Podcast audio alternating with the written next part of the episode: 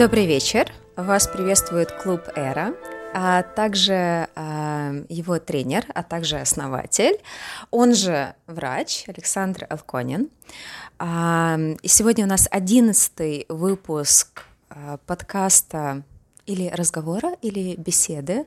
А, посоветуйтесь с врачом или все, что вы хотели знать о беге, но не знали, у кого спросить.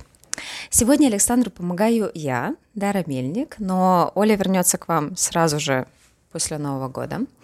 А, сегодняшний выпуск у нас особенный. Во-первых, он предновогодний, а во-вторых, он проходит в Кемере, вживую, поэтому Александр и Ольга, которая присутствует просто не перед камерой, сегодня не одни, а окружены а, бегунами, которые будут вживую задавать вопросы, и один из них, так же как обычно, через час получит бандану за лучший вопрос. Можно начинать? Добрый вечер. А, собственно, первый вопрос. А, кто и как может стать тренером? Что для этого нужно? Нужно ли для этого образование? Нужно ли для этого а, постоянное обучение? И если я хочу стать тренером, то что мне нужно делать? Отлично. Тренером может стать почти любой. Во-первых, для этого надо захотеть. Во-вторых, этому действительно надо учиться. В-третьих, да, учиться надо всю жизнь. Ну, так же, как в любой нормальной профессии, ты всю жизнь учишься, потому что всю жизнь копишь опыт, совершаешь ошибки, понимаешь, как их в следующий раз избежать. А есть формальная сторона дела, да, должно быть э, соответствующее образование – но помимо соответствующего формального образования, на мой взгляд, огромную роль играет самообразование. А понять, каких знаний тебе не хватает, понять, из каких источников можно эти знания восполнить, собственно, заняться восполнением, параллельно у тебя копится собственный опыт, параллельно у тебя копится опыт твоих подопечных, твоих ошибок с ними, их ошибок самостоятельно, потому что э, любой прогресс в знаниях – это следствие ошибок. В первую очередь. Ну, потому что если ты совершил ошибку и ничего не случилось, ты за нее не наказан, ты не узнал, что это была ошибка. Поэтому, к сожалению, мы всегда учимся на ошибках, которые привели к последствиям. Я не знаю другого пути. Если ты умеешь уловить эти ошибки и не повторять их, это классно. Ну и еще раз скажу, самое главное, что нужно для того, чтобы стать тренером, хотеть этого. На мой взгляд, это какое-то особое состояние души, а, способ думать, а, способность врасти в чужие ощущения. Я поэтому очень часто спрашиваю, вот формально, да, тренировку сделал? Сделал. Все цифры я вижу, ощущения свои расскажи. Легко было, тяжело, о чем думал? Был готов сломаться или думал, что давай я еще немножко сэкономлю? Это очень важно а, это умение понимать, как человек воспринимает нагрузку. А, у нас есть а, показатели интенсивности нагрузки, показатели переносимости нагрузки, которые легко цифруются, та же частота сердечных сокращений, да, ее можно померить, ее можно сравнить с известными нам пороговыми величинами, а есть при этом субъективно воспринимаемая тяжесть нагрузки. Вот мы сегодня шли в горку, кому-то было совсем легко, кому-то было немножко тяжелее – при этом у двух разных людей может быть одна и та же частота сердечных сокращений. И у людей примерно одинаковые массы и энергозатраты примерно одинаковые. Но один это легко переносит, он дышит при этом, разговаривает. А другой пыхтит и слова сказать не может, потому что сбивается ритм дыхания. Это надо чувствовать и надо понимать, что люди все разные, и восприятие нагрузки – очень важно для того, чтобы, ну, чтобы ты мог нормально работать с людьми. И еще раз скажу, самое главное – хотеть этого. А, я видел у тренеров разные мотивы.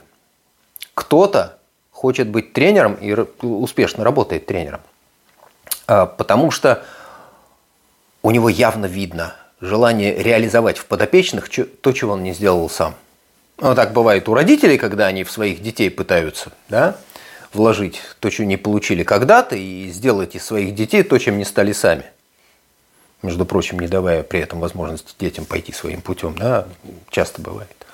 Вот точно так же видно на тренерах. Он пытается свои амбиции реализовать в подопечных. Иногда это работает. Иногда это не очень работает. А есть тренеры, у которых есть какая-то своя великая цель, а его подопечные являются средством достижения этой цели. Я хочу быть тренером олимпийского чемпиона. Что для этого надо сделать? Надо взять там пять сотен талантливых ребят, и может быть один из них олимпийским чемпионом станет. Что с остальными будет? Ну, там по-разному бывает. Вот. А есть тренеры, которые совершенно наоборот говорят, я хочу, чтобы каждый пришедший ко мне, независимо от того, с чем он пришел, ну, зачем он пришел, чтобы он это свое получил. Ну, такая классная гуманистическая идея. Да? Люди приходят со своими целями, вот я помогаю их достигать. Тоже вариант. Это не значит, что один из них хороший, другой плохой. Но у каждого есть свои мотивы, ну, полезно их понимать. Потому что, понимая, что тебя движет, тебе легче будет понять, какая твоя целевая аудитория – кого ты возьмешь к себе, кого ты будешь к себе звать, под кого ты будешь строить свои усилия по привлечению клиентов, если ты работаешь тренером. Ну и, наконец, возвращаясь к последнему вопросу, учишься бесконечно. Всю жизнь, вот ну, пока ты работаешь, если ты нормально работаешь, ты, конечно, учишься. И удивительным образом открываешь все время что-то новое. Есть та часть учебы, которая связана с приобретением нового знания – читаешь, разговариваешь, слушаешь. И есть огромная работа, которую ты делаешь, в общем-то, самостоятельно, прикидывая методом научного тыка. А? Что ты сделал, какие биологические сигналы ты кому послал, какую ты на них получил реакцию, какая случилась адаптация на эти биологические сигналы, ну и как продвинулся тренировочный процесс. Ну вот, собственно, и все. А я когда начинал э, свою тренерскую деятельность, мне очень повезло, потому что ко мне попало несколько человек, на которых я мог, что называется, как на кроликах поупражняться. В хорошем смысле. Ну, просто пришли люди, и мы... Нет, это, это еще не Дара. То есть Дара пришла ко мне, в общем, уже в более-менее нормальном состоянии тренерства. А начал я с того, что просто у меня нашлось несколько человек, с которыми я тренировался. И вот пришел парень, я, говорит, хочу э, десятку из часа. Хорошего спортивного вида парень, он какой-то мордобоец по спортивной специальности. Ну окей, через два месяца он десятку из часа выбежал, и я понял к тому моменту, что мне это интересно. Да, вот у меня азарт от этого. И он понял, что ему это интересно, а ему уже хочется дальше. Для него вот та цель, которая была, мечта, да, десятку из часа выбежать. Потому что эти боксеры бегают кроссы, а он этот кросс, ну, он его вымучивает там за час 15. При этом физически-то вполне парень крепкий, без лишнего веса, сухой, небольшой, компактный, все нормально. А, ну и к тому моменту, как у меня накопилось несколько вот таких успешных кейсов, я понял, а, все нормально. Да, это мое, мне это нравится, я от этого кайфую, ну ее нафиг большую компанию, и маленькую компанию тоже. Вот я хочу этого, и я пошел формально учиться. Вот. А можно уточняющий вопрос ага. о знаниях? А, точнее, об областях знания. О чем должен знать тренер? Из каких составляющих эта знаниевая карта состоит? Э, смотри, есть фундамент. Я все время на этот фундамент, если вы обратили внимание, я все время на этот фундамент спрыгиваю. Э, базовые знания о человеке. А? Что, как у нас устроено? Анатомия, физиология, немножко биохимии, а сверху накладывается физиология спортивных нагрузок, действительно понимание, хотя бы базовое понимание психологии, немножко педагогики, ну, немножко какого-то такого жизненного опыта, общих представлений о том, почему люди хотят чего-то, и каким путем они этого чего-то достигают, и каким способом можно помочь. А, что помогает, что не помогает, что человеком движет, какие стимулы работают, какие не работают, и у кого, и почему. Вот. А у людей, которые проходят формальный образовательный процесс, есть этот самый фундамент, да, анатомия, физиология, биохимия, наверное, чуть-чуть. А, спортивная физиология, а, специальные знания по избранному виду. Ну, если ты знаешь анатомию, тебе легко будет разобраться с биомеханикой, ну, потому что спорт – это почти всегда движение. Мы не рассматриваем шахматы и покер. Спорт – это всегда движение, и надо понимать, как это движение устроено, какие там есть важные показатели, что делать для того, чтобы движение получалось лучше, быстрее, там, амплитуднее, еще чего-то. Э, с фундаментом это все легко. Без фундамента ужасно тяжело. Иногда слушаешь человека и думаешь, о, а учебниками пробовал открыть? Ну, по-разному бывает. Так что все подъемно. Вот э, совершенно убежден, что не, не rocket science. Но а, начать надо все-таки вот с простых учебников, да, открыть и там, прочитать, понять, чего у нас как устроено. Как устроено тело, чего там внутри, какие там есть механизмы, какие есть взаимосвязи. Это продолжая просто тему. А, то есть, а если спортсмен занимается один без тренера, то есть это в принципе вообще возможно, ну, каких-то хотя бы адекватных, скажем так, результатов достичь при этом и не угробить свое здоровье. И то есть достаточно ли будет тоже пройти весь этот фундамент, э, ну, получить какие-то знания, там, почитать книги, еще что-то, или все равно нужен какой-то взгляд именно со стороны, который скажет, что там твое движение фигня, надо делать по-другому, и самостоятельно это не получится вообще никак получить. Классный вопрос. А, можно ли достичь высот без тренера? Можно. А, если взять наверное, мало кто будет сомневаться, номер один в мировом трейл-раннинге, Киллиан Джорнет. Почти все, что он сделал, он сделал без тренера. Правда? К тому моменту, как он появился на небосводе мирового трейл-раннинга, он тогда был 18, что ли, лет, он всю свою предыдущую жизнь провел в спорте. Ну, потому что он пошел после детского сада в спортивную школу. И дальше он жил в спортивной школе в условиях спортивной школы непрерывных тренировок. Он пишет, у меня сейчас 30 лет, из них я 28 тренируюсь. К тому моменту, как он закончил формальное обучение, он уже более-менее понимал сам, чего и как ему нужно для его тренировочного процесса. Может, он тоже ошибки делает, мы не знаем деталей. Но у него это получается. Таких, как он, надо признать единицы – если взять, что называется, первую сотню, почти все так или иначе пользуются какой-то помощью. Почему это так? Первая причина, на мой взгляд, ты не видишь себя со стороны. И речь идет не столько о технике, не столько о рисунке движения, сколько о том, что ты в тренировочном процессе погружен в себя. Ты как-то это воспринимаешь, и очень часто это восприятие искаженное. И с этим регулярно сталкиваешься. Человек приходит и говорит, вот, я тренируюсь, стараюсь, я все пью-пью, а мне все хуже и хуже. Да, вот я тренируюсь, у меня объемы растут, я интенсивность загнал так, что кефир из ушей и звезды из глаз, а нифига не получается.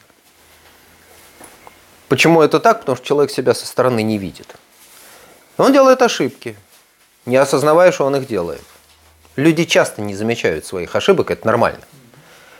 И одна из важных функций тренера да, ловить эти ошибки, ну, как-то аккуратненько подсказывать. А чем лучше с тренером – тем, что, во-первых, ты можешь не грузить себе мозги знаниями, потому что этих знаний, честное слово, много. Во-вторых, ты можешь свалить ответственность. Ну, это нормально. Так, э, хорошо, все в порядке.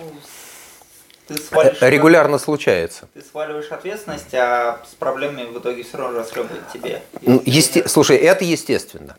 И вторая не менее важная составляющая работы тренера, у меня на это уходит 25-30, иногда 40% всего времени и усилий.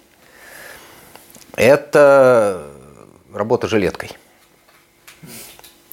Потому что люди приходят с вопросами, проблемами, поплакаться, поддержать мотивацию, чего-то подсказать по жизни. Удивительно. Я об этом не думал. Но оказалось, что это есть, и этого довольно много. А люди приходят вроде бы за тренировочным процессом, а потом оказывается, что нужен кто-то, кто ну, просто будет рядом. Да, послушает, посочувствует. Я не всегда могу что-то подсказать. Иногда я могу что-то рассказать из там, своего жизненного опыта. Вот как оно у меня было и как я из этого выбирался. Это не значит, что надо следовать моему примеру. Но в качестве варианта, да. Э, однозначного ответа да или нет у меня нету. Как обычно. Иногда получается, иногда нет. А, я знаю людей, которые, поработав с тренером, ушли на самостоятельную деятельность. Знаю людей, которые поработали с тренером, ушли в самоволку, потом вернулись. И так тоже бывает. Потому что, говорит, я попробовал, нифига не получается. Вроде как я сам себе этот план написал, вроде как все ингредиенты я в эту кастрюлю положил, и цвет подходящий, но нифига не борщ. Ну, очень по-разному. А, я не знаю, как это в среднем по госпиталю – но в жизни получается, что у каждого свой путь. И дофига каких-то личных особенностей. И невозможно давать рецепт, который можно записать вот в кулинарную книгу. Открыл, прочитал. Это к вопросу о том, что надо, чтобы быть тренером. Да? Понимать, что у тебя есть довольно широкий арсенал инструментов, но какой и как приложить к конкретному человеку, черт его знает как это. Я с э, Леонидом Швецовым на эту тему он говорил, и он говорит, а, а черт его знает, как я вот, буду расписывать. Говорит, шаманство и алхимия.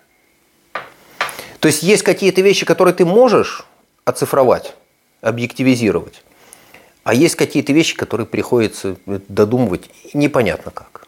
Вот нечеткая логика работает. Еще бывает, что к, той же, к одной и той же цели ведут разные пути. Неизвестно, какой лучше. Вот так. У кого следующий вопрос? Так, у меня вопрос про Ахилл в целом и деформацию Хаглунда в частности.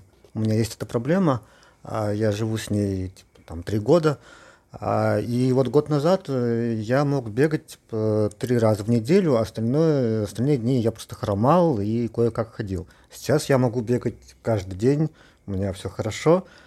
И вопрос в том, а смогу ли я вот с этой проблемой а, дальше прогрессировать в беге?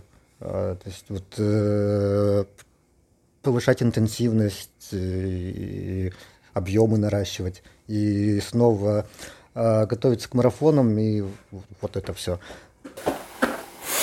Может быть. Как обычно. Да?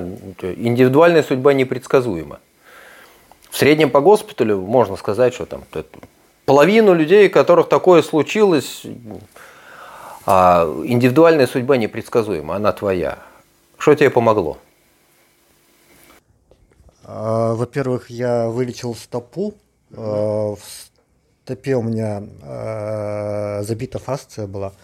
А во-вторых, э, я стал закачивать попу. Как мне сказал один тренер, что закачивать попу – это решение всех проблем, и с ахиллом в том числе. И, может быть, это работает, а, но сейчас я могу бегать. Это, это факт. Видно, что можешь, да. Нормально бежишь. А, смотри, а, тут штука такая. А, вообще повреждение ахилла вещь неприятная, потому что они долгоиграющие.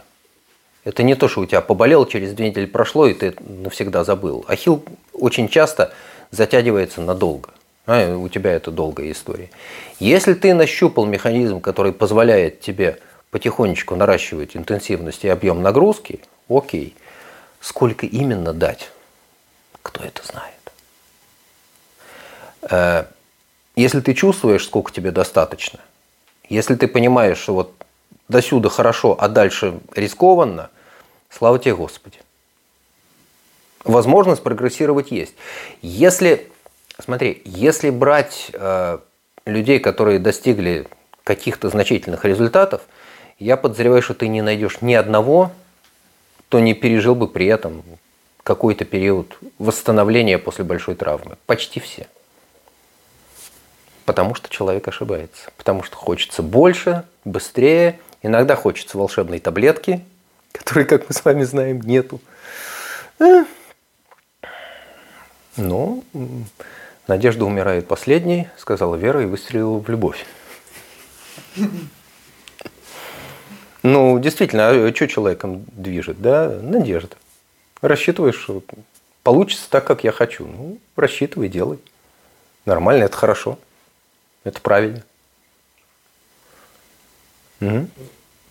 Спасибо. Кто следующий? Так, тогда вопрос есть у меня. А, компрессионные носки, компрессионные гольфы, другие типы компрессионной одежды. Да, нет, кому как? Э,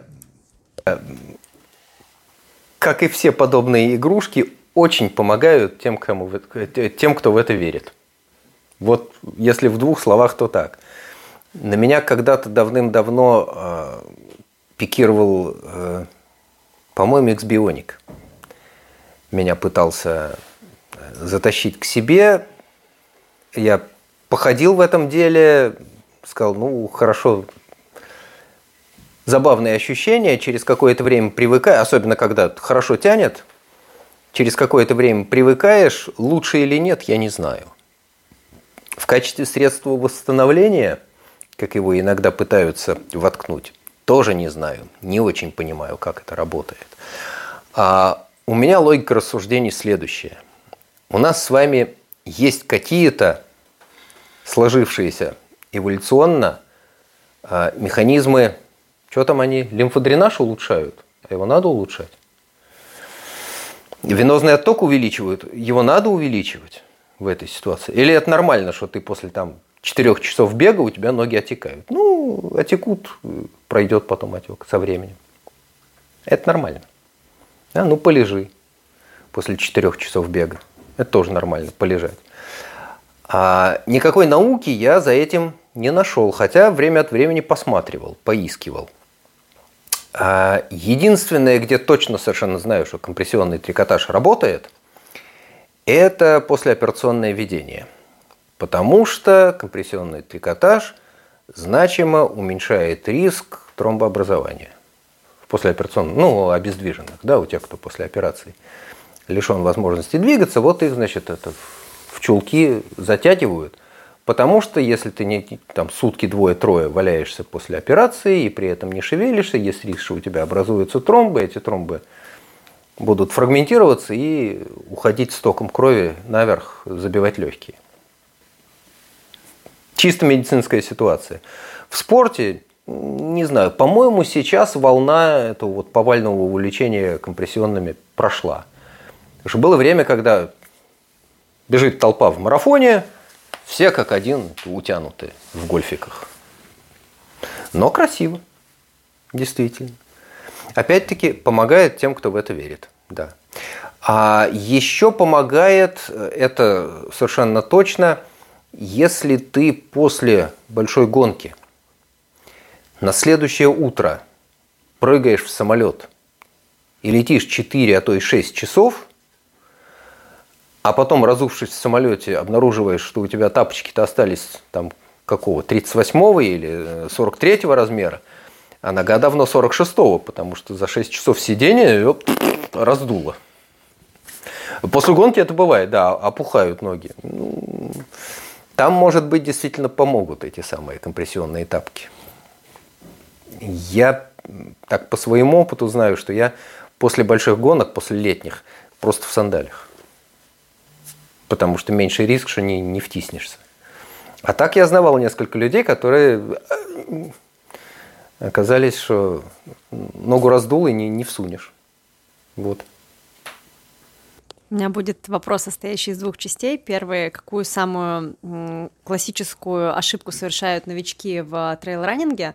И второй вопрос, какой совет вы могли бы дать этим новичкам, которые только начинают трейл-раннингом заниматься? А самая частая ошибка, которую я вижу, это а, попытка преодолеть пропасть тройным прыжком. Типа ну, человек сбегал двадцатку на груди. И соточка с дивана. И э, лучше в тот... Нормально. Сбегал двадцатку на груди. И, например, на следующий сезон большую дистанцию вокруг Эльбруса. А чё? Ну, я же бегал двадцатку. Ну, тут еще по пять раз так. А я когда, не помню, какой это был год, я помогал на э, ЕВР, на Эльбрусской гонке, и я тогда подрядился замыкать от э, северного лагеря до пункта, до пункта питания Кыртык. Я вел последнего парня, параллельно снимая разметку. И парень был ровно такой. Вот он сбегал полтинник, что ли, э, какой-то летний – и решил, что он вполне себе горную сотку потянет. Ну, это, это была очень тягостная история, потому что э, когда идешь, собираешь разметку, ну, это вот ты идешь, проходишь там 20 метров, наклонился, вывернул флажок, заткнул его себе за спину, или там взял в горсть. Собрал вот такую охапку, стянул их разметочной лентой, снял рюкзак, запихал туда, надел рюкзак. Короче, я шел 300 метров, собирая разметку, Потом садился и ждал его.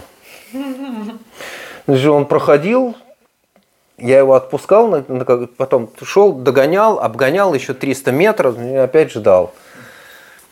Потом э, мы вышли с ним на перевал, и когда с перевала, на спуске с перевала стало видно, что дистанции сходятся, там с одной стороны дорога идет с, с стороны северного лагеря, а с другой стороны подбегают ребята с 57 там, с другого перевала спускаются, и тропы сходятся. Я ему сказал, все, смотри, вон, видишь, люди бегут. Вот до развилки я буду снимать разметку. Но ты уже не ошибешься, потому что вся тропа видна. Вот весь этот сегмент виден. Я тебя подожду уже на пункте питания. И ушел. И он пришел где-то через полчаса после меня на этот пункт питания. Тяжело парню удалось. А, умеренность и постепенность большинству людей кажется дикой идеей, они рассчитывают, что они проскочат. На мой взгляд, это неправильно. До всего надо дозреть. И главная ошибка, которую я вижу, да, люди торопятся. Вот начал, сбегал двадцатку, я хочу сотню. Далась тебе эта сотня, далась тебе эта большая. Ну, ты съезди в горы, походи на сборах, сходи на гору, сбегай там какую-нибудь двадцаточку.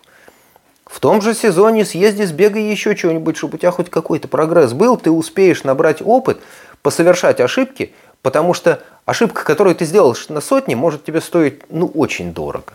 Лучше ты эту ошибку сделаешь на двадцатке, там, на 40 километрах дистанции. Ну и надо не забывать о том, что э, большие дистанции, по-настоящему большие дистанции, они требуют э, серьезных адаптационных изменений в теле в организме. А волосы растут примерно миллиметр в сутки. Ну, особенно если их не очень много, ну, в смысле, вот короткое, да, это нормально растет. Чем длиннее волосы делаются, тем, тем быстрее они выпадают, и там рост не очень заметен, ну, замедляется. А для того, чтобы значимо выросло, вырос объем мышечной ткани, нужно несколько недель. Вот неделями измеряется время адаптации мышц. Ну, то есть силовая тренировка, да, берешь что-нибудь тяжелое, начинаешь поднимать. Через несколько недель у тебя есть прогресс, ты можешь поднять там, больший вес или там, тем же весом сделать больше повторений. Недели. Для того, чтобы у тебя случилась адаптация сухожилия, нужны месяцы. Для того, чтобы, что называется, с дивана добраться до сотки, ну, я бы сказал, что речь идет о нескольких годах. Тогда это нормально, тогда это не рискованно. Тогда ты на каждую новую ступеньку приходишь более-менее готовым с небольшим риском поломаться там. Иначе, ну, это, знаете, как марафон за две недели. Я хотел добавить. Можно, извини, что я тебе... Давай, давай, конечно. А, вот, не, э, да и так будет слышно. Я достаточно громкий. Я бы, наверное, э, добавил, что вот Саша когда сказал по поводу того, что там мышцы, мышцы там нарастают у тебя за неделю там, или, или типа того, да, это если ты хорошо питаешься, хорошо отдыхаешь, и вот это все. А если ты обычный офисный клоп, который спит как, как попало, ест как попало, ну, как бы не факт, что так оно вообще произойдет. И это тоже правда. А, соответственно, что делать? Не торопитесь. Находите себе цели, которые, с одной стороны, конечно, интересны, потому что непривлекательная цель, она нифига недостижима, к непривлекательным целям люди обычно не ходят. Да? Люди двигаются к тем целям, которые их тянут. А с другой стороны, ищите способ сделать свое целеполагание реалистичным. Ну, наверное, все это проходили. Да? Что цель должна быть специфичная, измеримая, достижимая, реалистичная, привязана по времени. Ну, если ты при этом говоришь, что вот э, я хочу завтра встать с дивана, а через год сбегать сотку по горам, все хорошо с реалистичностью проблемы. Э, все остальные вроде как формально признаки соблюдены. Вот. Э, не торопитесь. А есть своя прелесть в коротких дистанциях. Ты много чего там можешь сделать, что ты на больших не сделаешь. Вот так. Спасибо. Ну, просто, да. А, вот про путь с дивана до сотки. То есть, если человек, например, ставит себе цель, ну, там, условно, топ, э, не знаю, топ-10, там, топ-20, топ-100 для кого-то на сотке. При этом сейчас он, там, ну, я не знаю, бегает 10 километров, да, то есть цель понятна, путь, э, как строить путь. То есть мы сначала доходим до возможности бегать сотку, там, я не знаю, условно в лимит, а потом уже наращивать на ней скорость. Или мы начинаем бегать именно стараться быстро, там, 20 километров в топ-10, потом 30, потом 50, 80, и mm-hmm. уже потом приходим в сотку именно вот ну, со скоростью. Mm-hmm. Вот. Либо мы сначала работаем над длительностью, а потом э, на нее накладываем скорость. Супер. Или все одновременно. Отлично. Ты умеешь задавать вопросы, которые попадают в список вечных. А, чай или кофе? Да. Передний привод или задний? Ручная коробка или автомат? Собаки или кошки? Коньковый ход или классика? А, ну, в легкой атлетике bottom-up или топ-даун тренировочный процесс строится? От объема или от интенсивности, от скорости. А у каждого свой путь, тем не менее и однако. Я не, видел, я не видел никого, кто оказался бы где-то в сильно верхней части протокола на сотне, чтобы он при этом не был в сильно верхней части протокола на двадцатке. Если мы не берем по-настоящему сверхдлинные 100 миль, 100 а, миль живет немножко в другой логике. 300-километровый тур гигантов живет в другой логике. Там определяющим является не способность быстро бежать, а способность двигаться без остановки. Это разные вещи. Но что десятка, что 100 километров, Если ты быстрее прочих на десятке, при прочих равных ты будешь быстрее на сотке. Правда, для того, чтобы оказаться в верхушке протокола на сотке, тебе понадобится многое, чего десятка не требует. А люди, прогресс которых я видел, прогрессировали более-менее ровно на всех длинных дистанциях.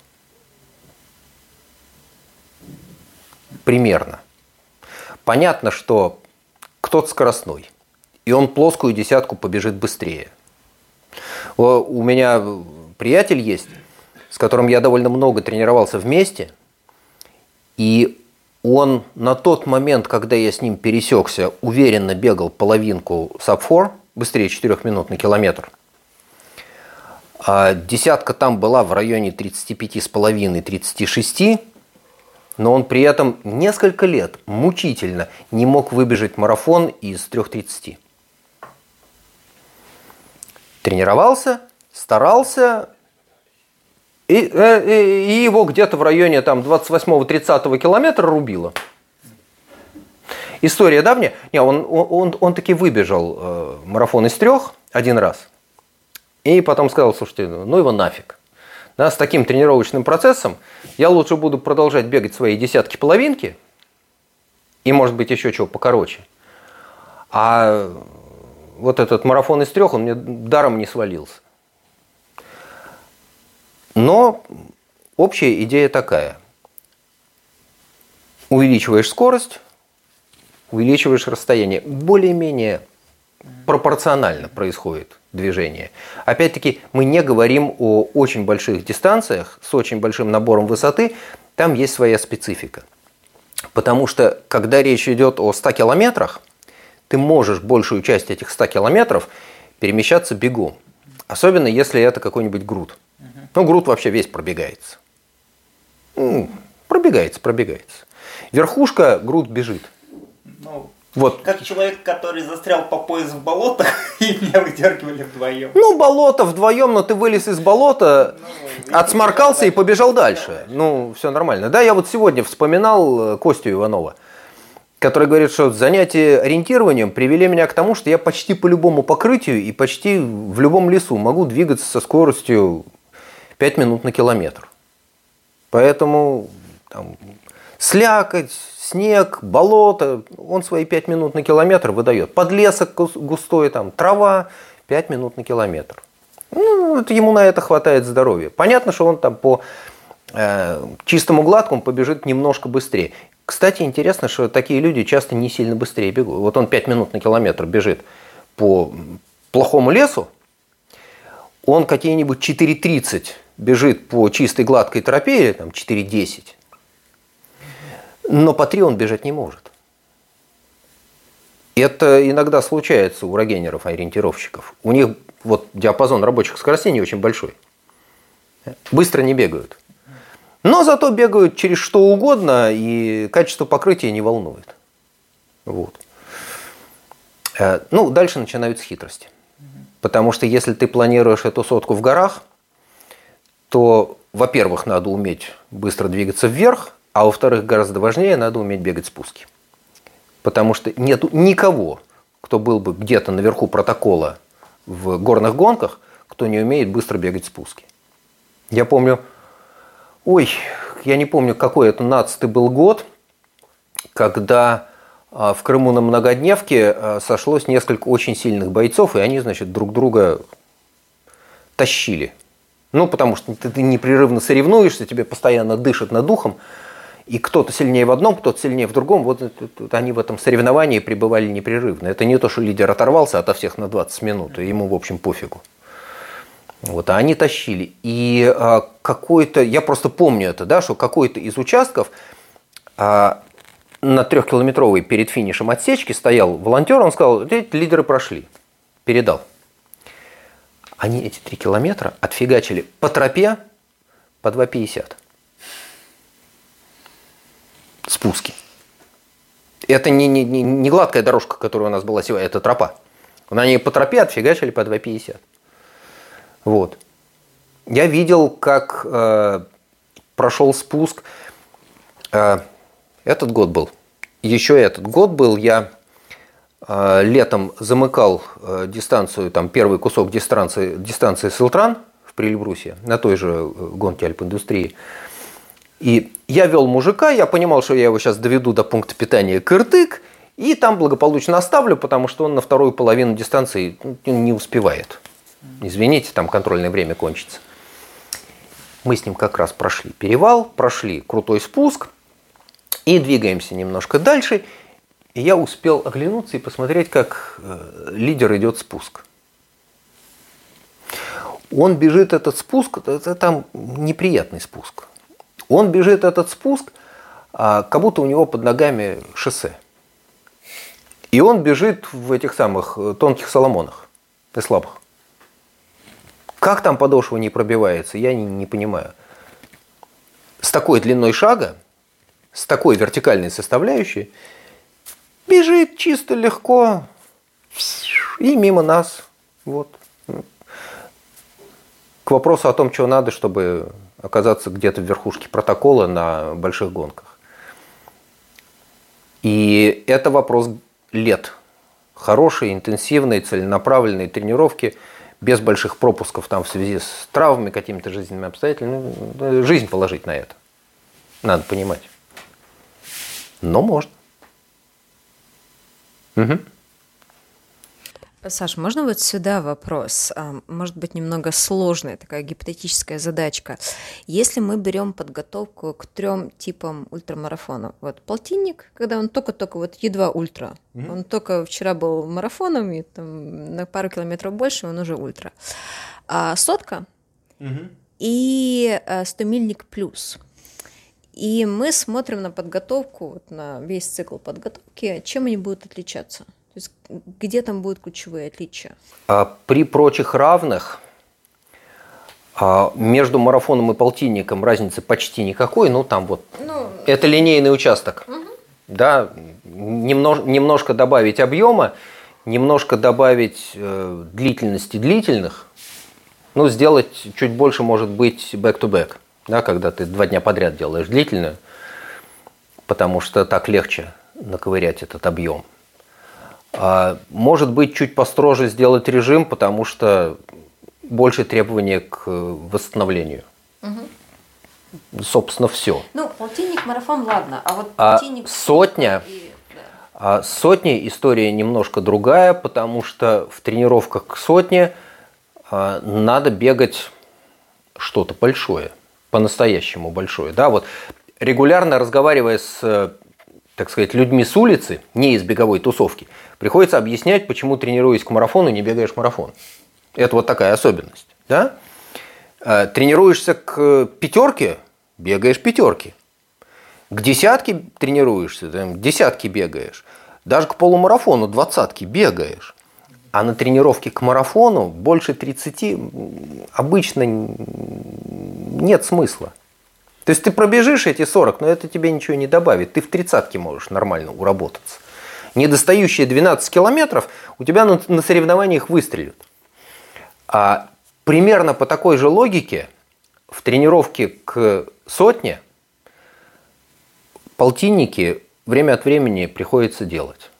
Ну вот вытягивать их. Да, действительно, съедает время, приходится, часто приходится сильно перестраивать жизнь. Потому что очень большое время в этой жизни у тебя уходит на тренировки. И чем больше дистанция за сотней, тем больше тебе приходится туда отдавать. И объемы, которые при этом приходится набирать, могут потребовать двух тренировок в день, потому что в одну ты это не вывозишь, значит, есть вторая. Вот как раз э, по поводу объемов и как, как раз по поводу объемов и back-to-back и двух тренировок в день. Вот, ну, ты знаешь нам вот такого Сашу Головина, который в, ну, там, в, в одной из э, школ тренирует. Знаю, и, конечно. Я знаю, что э, когда он э, тренировал своих подопечных на грудь 100, у них была э, там длительная выходного дня, которая была типа два раза по 30. Ага. Утром и вечером. Да. Вот. Ну, то есть вот э, это, это как, ну, это один из вариантов или как, или это... А, вариантов бесконечно много. И 2 по 30 тоже, может быть, сработает. Не знаю. А надо понимать, что ты делаешь между этими 2 по 30. Я, э, был свидетелем тому, как э, Сева Худяков в рамках подготовки к сотке Пассаторы а, бегал, вы будете смеяться, 10 раз по 10. 10 десяток.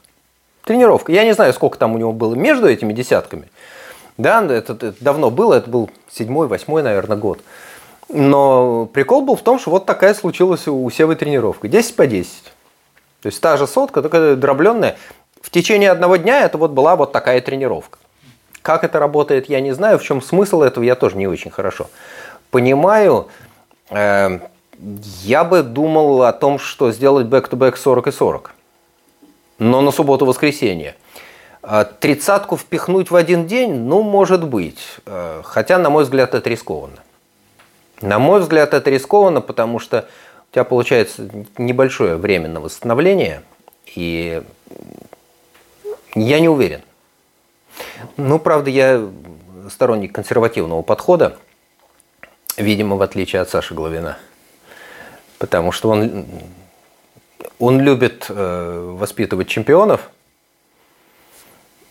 Это хорошо, но есть некоторые дополнительные последствия, которые при этом случаются. эффекты в виде не чемпионов. Collateral damage называется. Да, действительно. Ну, что делать? Слушайте, тут у каждого свой путь, и каждый выбирает, что ему больше хочется, да. Но идея такая. Ну, так а стомильники? А стомильники... А со стомильниками история вот какая. К стомильнику идешь а, цепочкой которые подводит тебя, и эта цепочка построена из подводящих гонок. По сути, ты свой тренировочный процесс развешиваешь по реперам, по восходящей, на подводящие гонки. Ну вот, э, когда у меня были в планах там, гонки типа 80, там, 100, 100 э, мильников, то план на год строился из того, что я начинаю там, с какого-нибудь, не знаю, Eco Trail de Paris, тридцатка. Потом какие-нибудь 40-50 в майские праздники, потом ближе к июлю там, или в июне еще какие-нибудь 60-70, и в июле или в августе вот большая гонка, сотка, да, или там 120. И вот прям ты себе рисуешь, вот я здесь вышел на пик, сбегал, отдохнул, подошел к следующей, сбегал, отдохнул, подошел к следующей, к пику, и вот эта пила восходящая, она идет, идет, идет, и значительная часть объема собирается уже гонками. Ну, потому что тренировочный процесс иначе ты не построишь. И 100-мильники а, требуют а, большого объема специфической работы. Специфическая – это в условиях, которые максимально приближены к гонке. Это нигде не сделаешь так хорошо, как вот в реальных гонках. Вот так. 100 миль – это вообще немножко другая планета. Потому что есть ряд качеств, которые и на 100 километрах тебе не понадобятся. А на 100 милях очень даже.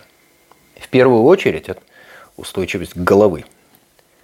Способность продолжать работать все это время. Ты можешь быть физически еще в состоянии. Энергетически у тебя все нормально, это низко, низкоинтенсивный режим – ты, ты нормально дышишь, у тебя не очень высокая частота сердечных сокращений.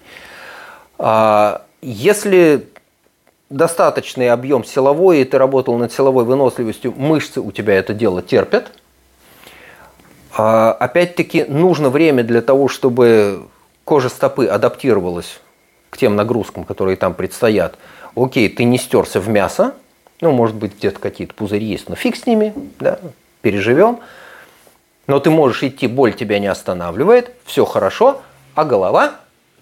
А с головой иногда происходят разные вещи. Потому что люди рассказывают о том, что они не могут потом восстановить в своей памяти какой-то участок пути. Вот эти четыре часа, они где-то были, но я их не помню. Я пришел в себя через, через какое-то время после того, как я ушел с пункта питания – а где я был все это время, как я прошел от одного пункта питания до другого, отметка есть, все нормально. Он там был, он был в сознании, но он не может этого вспомнить. А, амнезия. Он вдруг на гонке понял, что так, а где я? Он посмотрел в навигатор. Так, а где я был предыдущие 6 часов? Что со мной происходило? Какая при этом была погода? Что я ел, что я пил? Ну, ничего этого нету в голове. А, то ли заснул, то ли потерялся, то ли что. А, часто начинают веселые картинки наблюдать, об иллюзиях и галлюцинациях рассказывают. Кто-то падает, засыпает, его находит спящим, или сам просыпается, тоже бывает. А, я не знаю, как к этому тренироваться. Меня пару раз спрашивали, а вот как к этому? А я не знаю как. Когда я готовился к своим 100 милям, я никакой, честно говоря, специфической подготовки на сей предмет не делал. В рамках подготовки к 100 милям я сбегал, я не помню, 60-70, что такое, не, 80 я тогда сбегал. А мне этого более-менее хватило. Я понимал, что да, окей, есть проблема с тем, что голова устает. А примерно прикинул, где на этой вот 100-мильной дистанции у меня есть возможность э, свалиться, поспать, и сколько времени я смогу этому отдать. Ну, там получилось, что была большая жара, я спустился как раз это в середине дня, где-то скоро после полудня, я спустился вниз, и было безумно жарко. Я подумал, что чем я сейчас буду ломаться вверх по жаре, потому что после того, как ты спустился, тебе предстоит снова лезть наверх, чем я буду ломаться по жаре, давай я лучше отдам это время в объятиях Морфея проведу. Заказал себе полтора часа сна, проснулся, вскочил как раз, когда пришел человек, который собирался меня будить. Он заходит, я уже сижу, значит, обуваюсь. Ну, мне полтора часа сна помогают. Не всем. Кто-то, наоборот, говорит, я засну, я потом не встану. А, сидя э, в северном лагере на Эльбрусской гонке, э, видел людей, которые приходили на пункт питания, типа садились э, поесть доширака, похлебать. Вот человек сел похлебать доширака, ты подходишь к нему через пять минут, он сидит в той же позе, и застывший, к статуе. И он начинаешь тормошить. У него, у него при этом открытые глаза. И он начинаешь тормошить. Ага, что? Я ем. Так ты ешь. Ты что вот ты сидишь, у тебя ни одного движения не, не случилось за последние несколько минут, да? И если ты этого за собой не знаешь, ты можешь нарваться на это вот там на гонке. Как это тренировать, не знаю. Э, специально лишать себя сна мне это представляется не самой хорошей идеей. Обычно гонки продолжительностью 14-16 часов что-то тебе могут сказать о том, как ты себя поведешь на 24, на 48 часах. Обычно какие-то признаки ты, ты за собой узнаешь. А, еще одна проблема, с которой люди сталкиваются в подготовке к гонкам. А, попробуй-ка подойти к большой гонке, хорошо выспавшись. Значит, тебе надо туда приехать, у тебя э, при этом выпадает из жизни несколько дней, потому что тебе надо закончить дела, приехать, пройти гонку, вернуться, у тебя эти несколько дней выпадают. И дни подготовки к гонке, они редко э, устраиваются так, что ты можешь там высыпаться. А гонка стартует в неудобное время. Ну, это редко бывает, чтобы 100-мильная гонка стартовала в 9 утра. Так, как правило, никто не делает. Вас запустят либо скоро после полуночи, ну, там, в 3 часа, ну, в 4, либо, наоборот, вечером, в 18. А перед гонкой надо спать. Это сколько надо спать, чтобы ты проснулся в час и при этом выспался? Или как, как надо ухитриться спать, чтобы ты стартовал в 18 с каким-то хорошим запасом по сну? Трудная задачка, и я не знаю, кто как ее решает. Мне повезло, э, я, что называется, по заказу сплю. Вот я знаю, что мне там вечером надо будет встать и что-то долго делать. Я могу лечь днем и таки заснуть. Я приезжал на э, гонку Ля Сант-Льон, которая э, из Сант-Этьена стартует, а, она стартует в полночь.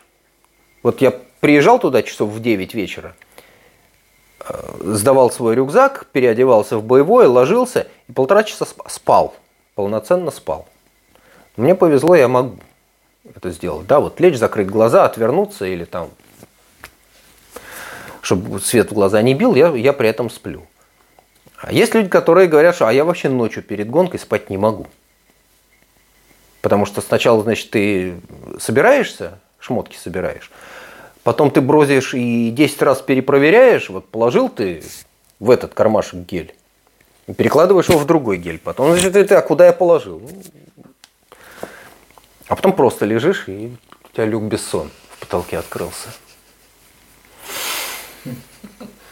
И чем длиннее гонка, тем больше проблема со сном. Я не знаю, ответил ли я на заданный вопрос. Ох, я успела забыть вопрос за Люком Бессоном. Довольно такой, а, скажем так, веселенький вопросик, состоящий из двух частей. Первый вопрос. Чек-лист того, что нужно сделать после гонки, чтобы хорошо себя чувствовать. Это первое. А, я готов ответить на первый вопрос, потому что он хороший. А, точно так же, как ты э, делаешь себе чек-лист того, что надо делать до гонки, чек-лист того, что надо сделать после гонки, начинается с того, что этот чек-лист надо написать. Вот не подумать, что хорошо бы, а прям написать. Потому что э, этот чек-лист, он у каждого будет свой. Для каждого человека есть свой перечень проблем, с которыми он сталкивается после гонки. И вещей, которые ему надо делать. И каждый гонку заканчивает в своих собственных обстоятельствах. Кто-то знает, что у него есть ночь, которую он может переспать в относительном комфорте. И он тогда будет думать, что окей, надо прийти, помыться, скинуть вещи, их постирать или не постирать, постираются дома, а, выкинуть то, что не будет использоваться больше никогда, или не выкидывать, а там посушить. Короче, вот есть перечень дел. А, что важно, во-первых, надо позаботиться о себе – если у тебя есть какие-то повреждения, посмотри, что это. Потому что в горячке ты далеко не всегда можешь адекватно оценить, что там с тобой случилось. Э, бежишь, весенняя тропа, грязь, поскользнулся, проехал 5 метров, вскочил, побежал дальше. Еще сопли вытер той же рукой. Потом приходишь, у тебя ссадина 15 сантиметров предплечья. Ну, Короче, посмотрите на себя, чтобы на следующее утро не было неприятных сюрпризов.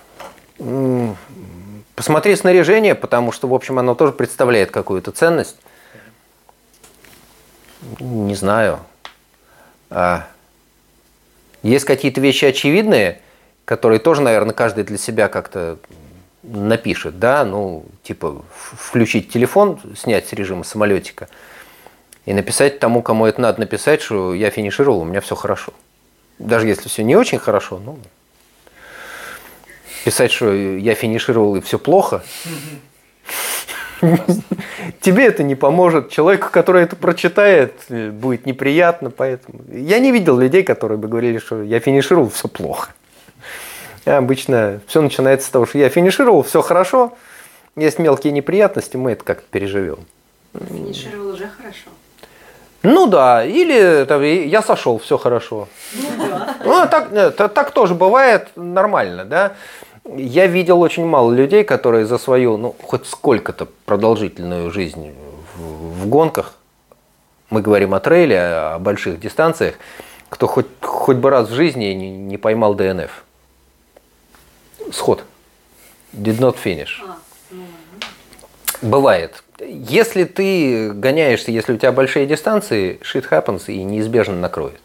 Если ни разу такого не случалось, значит, твой случай еще не пришел.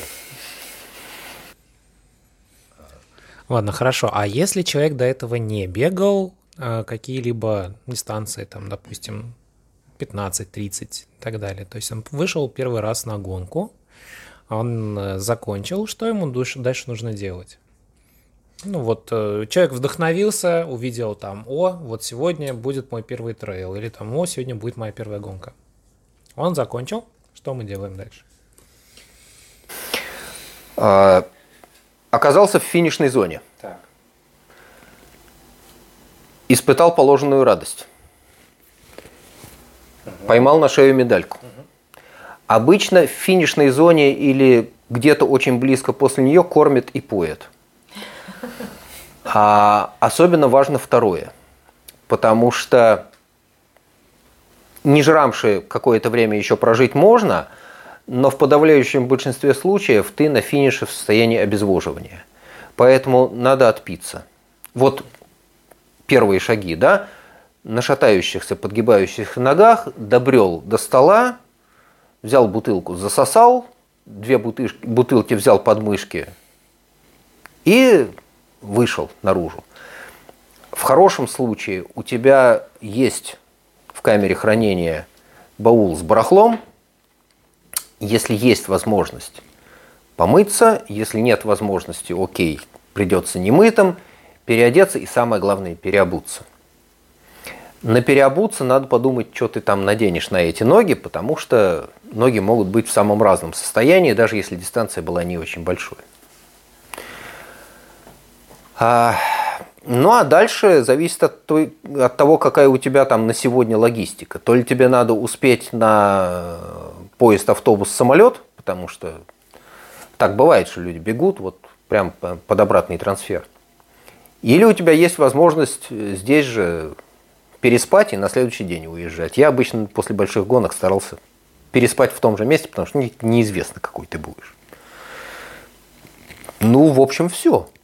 Ну вот многие делают, например, растяжку после гонки, или, например, специально после финиша бегают, там, допустим, они финишировали по 3.30, а потом они еще немножечко добегают, расслабляются в таком в режиме разговорном. Да. После... Или добегают, кстати, трассу, что часто бывает, когда разметка плохая. Так бывает. А если у тебя гонка не очень длинная, и ты ее бежал в интенсивном режиме, да, там какая-то заминка имеет смысл. Там после полумарафона имеет смысл позаминаться, пробежаться минут 10-15. Чисто символически, да, поперебирать ногами. А, снижает частоту и интенсивность отсроченной мышечной боли. Такая заминка. Да. А если у тебя гонка продолжалась 4, 5, 6 часов, не нужна тебе никакая заминка – а насчет растяжки я не знаю. Я не видел людей, которые бы тянулись после большой гонки. После там, того же полумарафона, да, можно как-то тянуться чуть-чуть, вот, вот это, заминка, растяжка, по чуть-чуть, послегка, э, может быть в качестве ритуала, но действительно помогает снизить частоту и выраженность отсроченной мышечной боли. Если это большая гонка, ничего ты не сделаешь. А некоторым помогает э, массаж после большой гонки. Это да. Правда, надо смириться с тем, что массаж при этом редко бывает безболезненным. Поэтому тут э, одна боль против другой. Э, я не пользовался. Знаю многих, кто в обязательном порядке пишется на массаж после гонки. Да, вот там многодневка – и прям очередь к Мише Кверкелия. На каждом этапе у него столы на финише, и, значит, очередь, запись, все. Люди прям говорят, что так, у меня там сегодня будет приблизительно 3.40, старт в 5, значит, вот часов в 9 я к вам приду. Все. Добежал, облился водой, лег к Мише. Его, значит, там это, повертели в разные стороны, ну, встал, побрел. Ну, есть поверье о том, что массаж на самом деле сразу после гонки это не самая хорошая идея в плане того, что и так травматичное уже все. А тут еще дополнительное. Помогает тому, кто в это верит. Ну, как а кто не верит, не помогает. Ну, я не верующий, я даже не пробовал. Меня звали, я как сказал, знаете, ну, у меня и так. Ну, то есть я понимаю, что я отбегал гонку. У меня завтра немножко поболит. Но даже если завтра все равно бежать, я понимаю, с какой интенсивностью я работал сегодня, я понимаю, какая будет боль завтра. Ну, я дождусь последнего дня. В последний день можно позволить себе на все деньги ломить и там, не заботиться о том, что потом четырехглавый отвалится на спуске. Ладно. А так, распределяешь нагрузку, если это много дней. Какой чек-лист после гонки. А я, честно говоря, его никогда не писал, на гонку писал. На после гонки нет. А, опять-таки, если ты вот двигаешься шаг за шагом, медленно увеличивая продолжительность дистанции и ее сложность, ну, сложность обычно с набором высоты сопряжена, да, он у тебя сам собой складывается, вот твой набор ритуалов. Ну, это скорее был вопрос для тех, кто только начинает. Для тех, кто только начинает, ну, старт low, go. Да, вот, начинай потихонечку. У тебя это все сложится, само собой. И у каждого это там свой набор. Да, Олин набор не совпадает с моим. Я видел. Вот я хочу статически поделиться воспоминанием.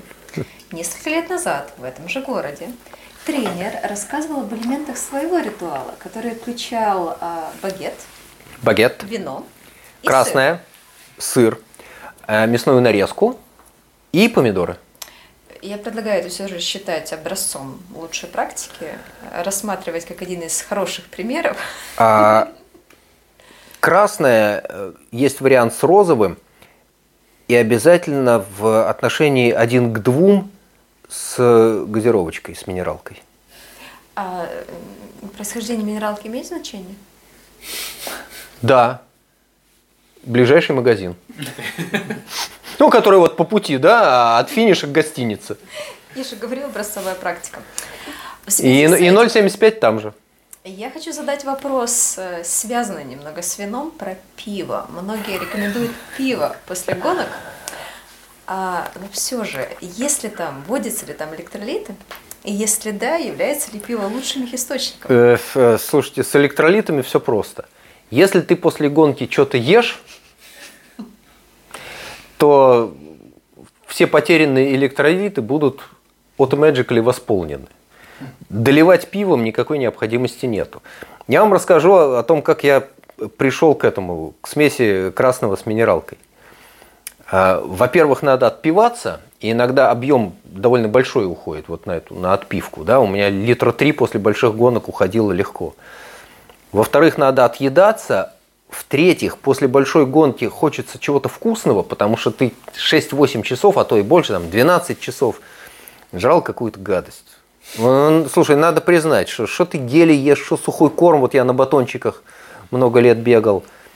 Э, хочется нормальной еды, и хочется, чтобы это было вкусно. И, ну, мне повезло, я вот для себя открыл такое сочетание, которое мне хорошо заходит. Э, местный сыр, местная мясная нарезка, местная какую угодно, красенькая или розовая, и минералка, потому что э, у меня на таком фоне получается есть, пить и спать. Я приходил после гонки, там помылся, постирался, нарезал это добро, дальше налил себе чуть-чуть цветного, долил водой до бледного этого самого цвета, ешь, пьешь. Через какое-то время понимаешь, что ну, надо бы полежать. Ну, Лег полтора часа подремал. Проснулся, следующая серия, и вот, значит, а у э, алкоголя в низких концентрациях, ну вот в такой дозе, он немножко бьет по башке, помогает заснуть, ну, потому что это вот насильственное засыпание, как перед гонкой, оно уже не актуально. А хочется, наоборот, расслабиться. Ну, вот немножечко угнетающее действие на центральную нервную систему, говоря научным языком, э, помогает заснуть, помогает расслабиться. Э, обезболивает или нет, я не знаю. Для того, чтобы обезболивало, надо большую дозу. Нас, когда военно-полевой хирургии учили, там, среди всего прочего, в учебнике было написано методика э, алкогольного наркоза. Э, нехорошая вещь. Но, что называется, от нечего делать, видимо, ее когда-то использовали, методика была. Но идея была в том, чтобы загнать человека в алкогольную кому, в тяжелое отравление, в бессознательное состояние на крепком алкоголе. И тогда типа с ним можно делать что угодно, он не почувствует. Ну, При таком отравлении, насколько я знаю, огромное количество летального исхода, ну, из-за того, что мало того, что ты теряешь кровь, ты еще и... Ну, да, но методика была, она описана. Ну, так и начинали операции. Ну, не, нет, в истории начинали не с, не с алкогольным наркозом, но алкогольный наркоз был, э, эфирный, да, но алкогольный наркоз был, и он в учебнике описан. Методику я до сих пор... Поленом по голове не документировано. А вот эта история с крепким алкоголем, она документирована. Ее, если я правильно помню, э, первый раз так отработали, и в литературе она появилась, э, в финскую войну. Удивительно, что не на флоте. Финская это какая? Финская это 39-40. Да, э, советско-финская. Советско-финская. Советско-финская. Русско-финской никогда не было. Вот. А методика была, да, ну, такая, не, от нечего делать. Ну, в смысле, потому что другого нету, да? У тебя нет другого средства обезболить. Вот. Да, действительно. Ну, у каждого, я говорю, свои ритуалы. Кто-то, кстати, пивом, да, пробавляется. Вот помнится, после Айгера э, мы очень даже, я не, шибко участвовал в тот заход, а так ребята очень даже оттопырились пивком. Боков, Владимиров, Игорь Захарченко. Вот. Это не к тому, что я призываю следовать, но прецеденты были. Угу. Ну что ж, на, на этой ноте, э, Александр, скажите, какой из вопросов вам понравился больше всего?